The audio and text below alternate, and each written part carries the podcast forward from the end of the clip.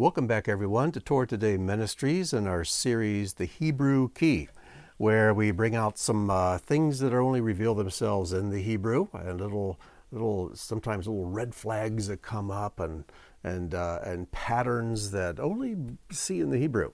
So um, this passage, this teaching, I call the most cowardly word. What is the most cowardly word in the Torah? And uh, the rabbis have often commented on this one word where it's found in this one passage. So we'll get to that in just a moment. But here's how this teaching came to be, this insight.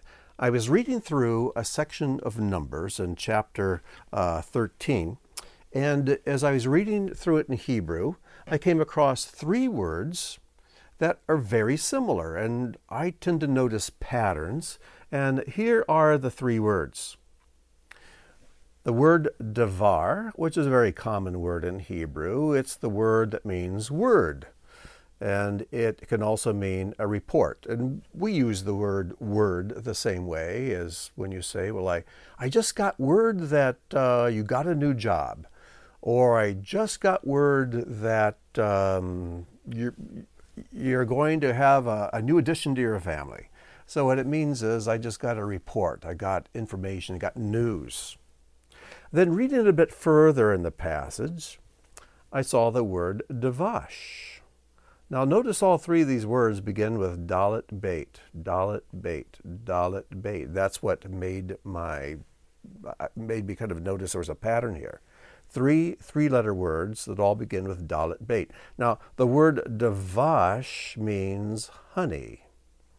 It's not nearly as common a word as the word devar, but as I read on a bit further, I came across the word devat, which means an evil report, and this is a much rarer word. So as we go from devar to devash to devat, these are words that occur fewer times or less frequent.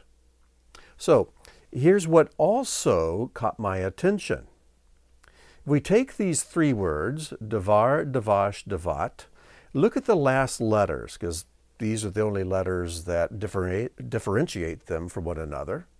They are Resh, Shin, Tov. These are the last three letters of the Hebrew alphabet. The alphabet begins with Aleph, Beit, Gimel, and as you go on through, it ends with Resh, Shin, Tov. So I thought, well, there's some kind of a pattern here. You have three very similar words, and their only difference is their final letter, and those final letters are found in alphabetical order, the last three letters of the Hebrew alphabet.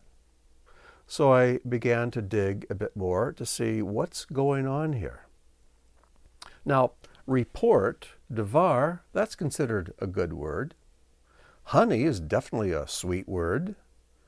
Well, what happened? What happens in here that it goes from being something positive to an evil report, to devat?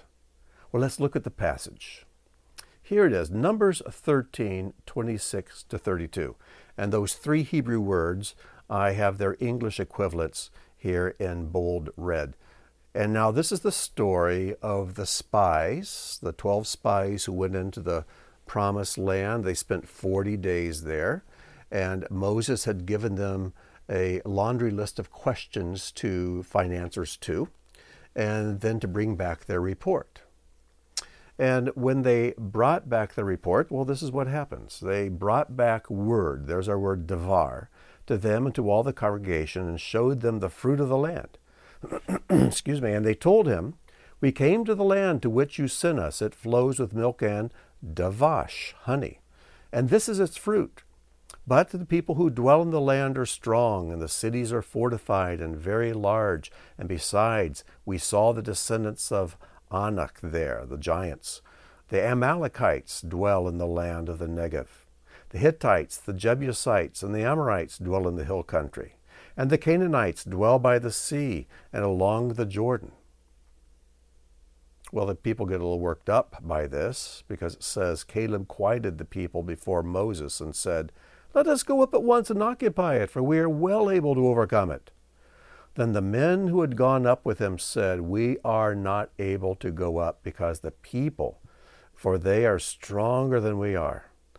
So they brought to the people of Israel a davat, an evil report, a bad report of the land that they had spied out, saying, The land through which we have gone to spy it out is a land that devours its inhabitants, and all the people that we saw in it are of great height.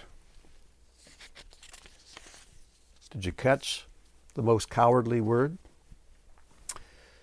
The rabbis comment on this one word that takes place between Devash, honey, and davat, evil report.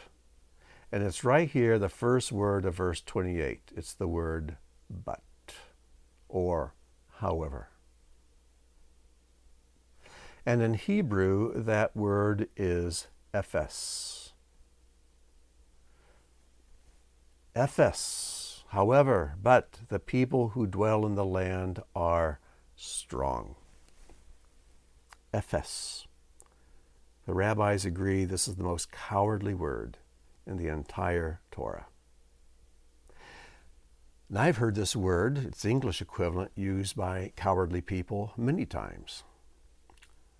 And to my regret, I have used the word as well to express cowardice.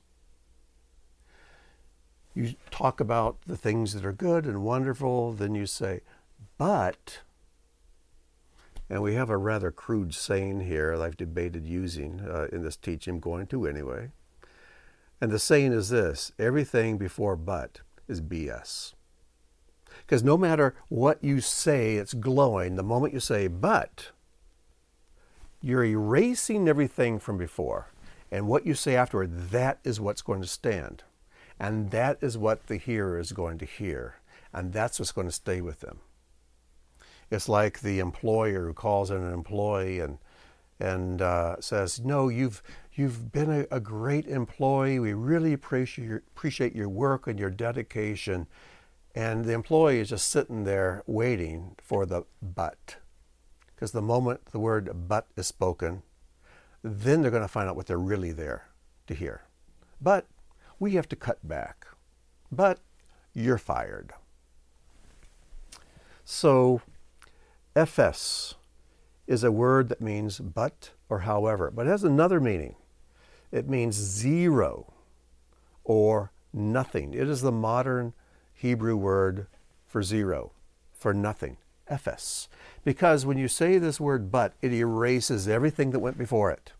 It makes it nothing. In fact, let me give you a few places in Scripture where it is used so you can get a feel for how this word ephes appears. And the first place it's found is in Genesis 47, verses 15 and 16. This is when Joseph is is selling the grain that he stockpiled for seven years, and he's selling it to the people of the land. And it says that when the money was all spent in the land of Egypt and in the land of Canaan, all the Egyptians came to Joseph and said, Give us food why should we die before your eyes? For our money is ephes. It's gone. It's disappeared. It's zero. And Joseph answered, Give your livestock, and I will give you food in exchange for your livestock if your money is ephes, gone. So we see here this first time, the first two times this word is used. It doesn't mean however, doesn't mean but, it means gone, zero, zilch. Isaiah 5 8 Woe to those who join house to house, who add field to field, until there is ephes room. There is no room, zero room, and you are made to dwell alone in the midst of the land. Isaiah 34 12 There is no one there to call it a kingdom, and all its princes shall be ephes, nothing. Isaiah 45 6, I love this one that people may know from the rising of the sun and from, from the west and from the west that there is ephes besides me. I am Adonai, there is no other. In other words, there's nothing besides me. So, this word ephes, which is the word for however or for but, means zero. Because the moment you speak this word, everything before it is nullified. I want to share some, some comments from some of the, the great rabbis about this word. The Bamidbar Rabbah, um, this is the Midrash Rabbah about the book of Numbers, Bamidbar, says, Such is the way of those who speak malicious speech. They open their mouths with good, and they conclude with evil. And when you conclude with evil, the good is removed, the good that you said. Rabbi Samson Raphael Hirsch comments on this word ephes in this passage. And he basically says when they use the word ephes, what they're saying is all is nothing. It loses all value to us, for the people are too strong for us. So all this good stuff we said, it's all nothing. It's lost its value because the people are too strong for us. And of course, the people were too strong for Israel. But God said, I'll be with you. I'll go before you. I'll, I'll wipe them out. You just come mop up, basically. But they left God out of the picture and they became cowards. The Ramban, uh, Nachmanides, brilliant commentator, says it was completely appropriate for them to say that, quote, the people who dwell in it are powerful and the cities are fortified, unquote, for they were expected to answer words of truth to the one who sent them. For, after all, this is what Moses commanded them to explore. However, their iniquity was in using the word ephes. The moment they said that, they wiped out all the good that they did. They wiped out the truth that they had spoken. And then I love this Rabbi Joseph B. Soloveitchik, who's a, a more recent rabbi, another brilliant man. He said, without that word, ephes, Jewish history would have been entirely different. Jewish history would have been entirely different. Boy, we know that is for sure. It's interesting that this word ephes has a numerical value of 141, which is also the numerical value of the Hebrew word yanaf, which means commits adultery. We find this word used two times in Leviticus 20, verse 10. If a man yinaf commits adultery with the wife of his neighbor, both the one who yinaf commits adultery and the adulteress shall surely be put to death. You see, when we fear anything more than we fear God, we elevate that thing to God's status. That's called spiritual adultery. We are told to fear God. We're not told to fear anything else because our fears belong to Him alone. And if we have a healthy fear of God, and fear of God is the beginning of wisdom, it's not the end point, but it is the beginning. If we have fear of God, we will have wisdom. And that wisdom will tell us there's nothing else to fear. But if our fear of God is low, fear of other things grows. And that is why these men said, Ephes. But we can't do this. But we can't go up there. These people are bigger than we are. They'll kill us. The cities are too well fortified. Our children will all be killed if we try to go in there. So what happened? God allowed that entire generation of faithless cowards to die in the wilderness. And their children, they went in and they did what their father said couldn't be done.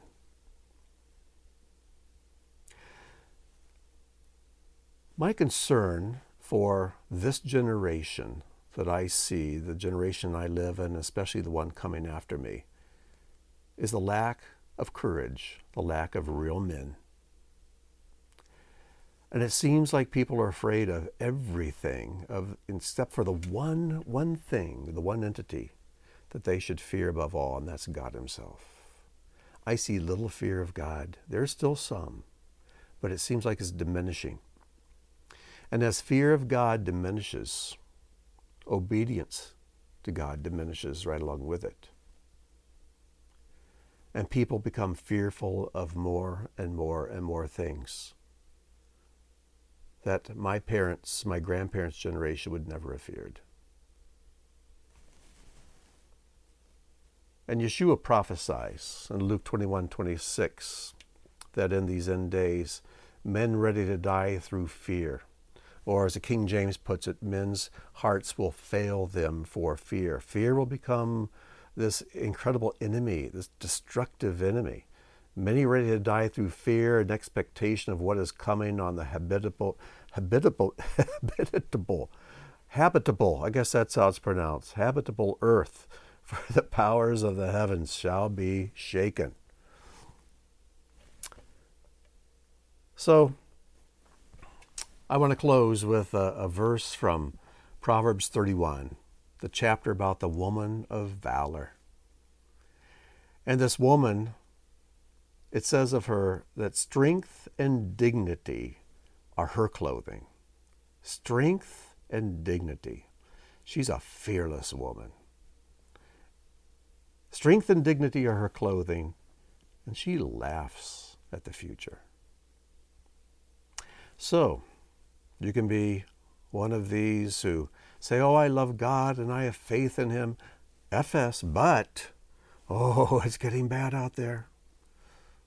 Yeah, I believe that Yeshua is coming back, but I don't know when. We better panic. It's time to panic. If we clothe ourselves with strength and dignity, as the woman of valor, which is actually a description of the bride of Messiah, the true bride. We will be fearless. We can laugh at the future because we know how the story ends. And whatever we have to go through from between here and that happy ending, it's fine. Because, like Yeshua, who focused on the joy that was set before him, he endured the cross. We can endure anything if we will fear only God and set our spiritual focus on the joy that's ahead. If we can do that, we can exercise valor in this life and in this world, but because this world certainly needs to see some models of valor and courage. So I challenge you to be one of those, those pictures of courage, of true courage, in a time when people are also afraid. So, there's a challenge for you, and until next time, I wish you shalom and God bless.